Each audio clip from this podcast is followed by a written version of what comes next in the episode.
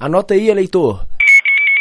Dicas para o 7 de outubro. Os santinhos são propagandas impressas em pequenos papéis com informações sobre determinado candidato. O Tribunal Superior Eleitoral determina no artigo 14 que espalhar esses e outros materiais de divulgação nos locais de votação ou nas vias próximas configura propaganda irregular. Mesmo que isso seja realizado na véspera da eleição, o método é pouco eficiente, já que provoca um excesso de lixo nas ruas e dificulta o deslocamento de pedestres. Você ouviu? Rádio Terceiro Andar.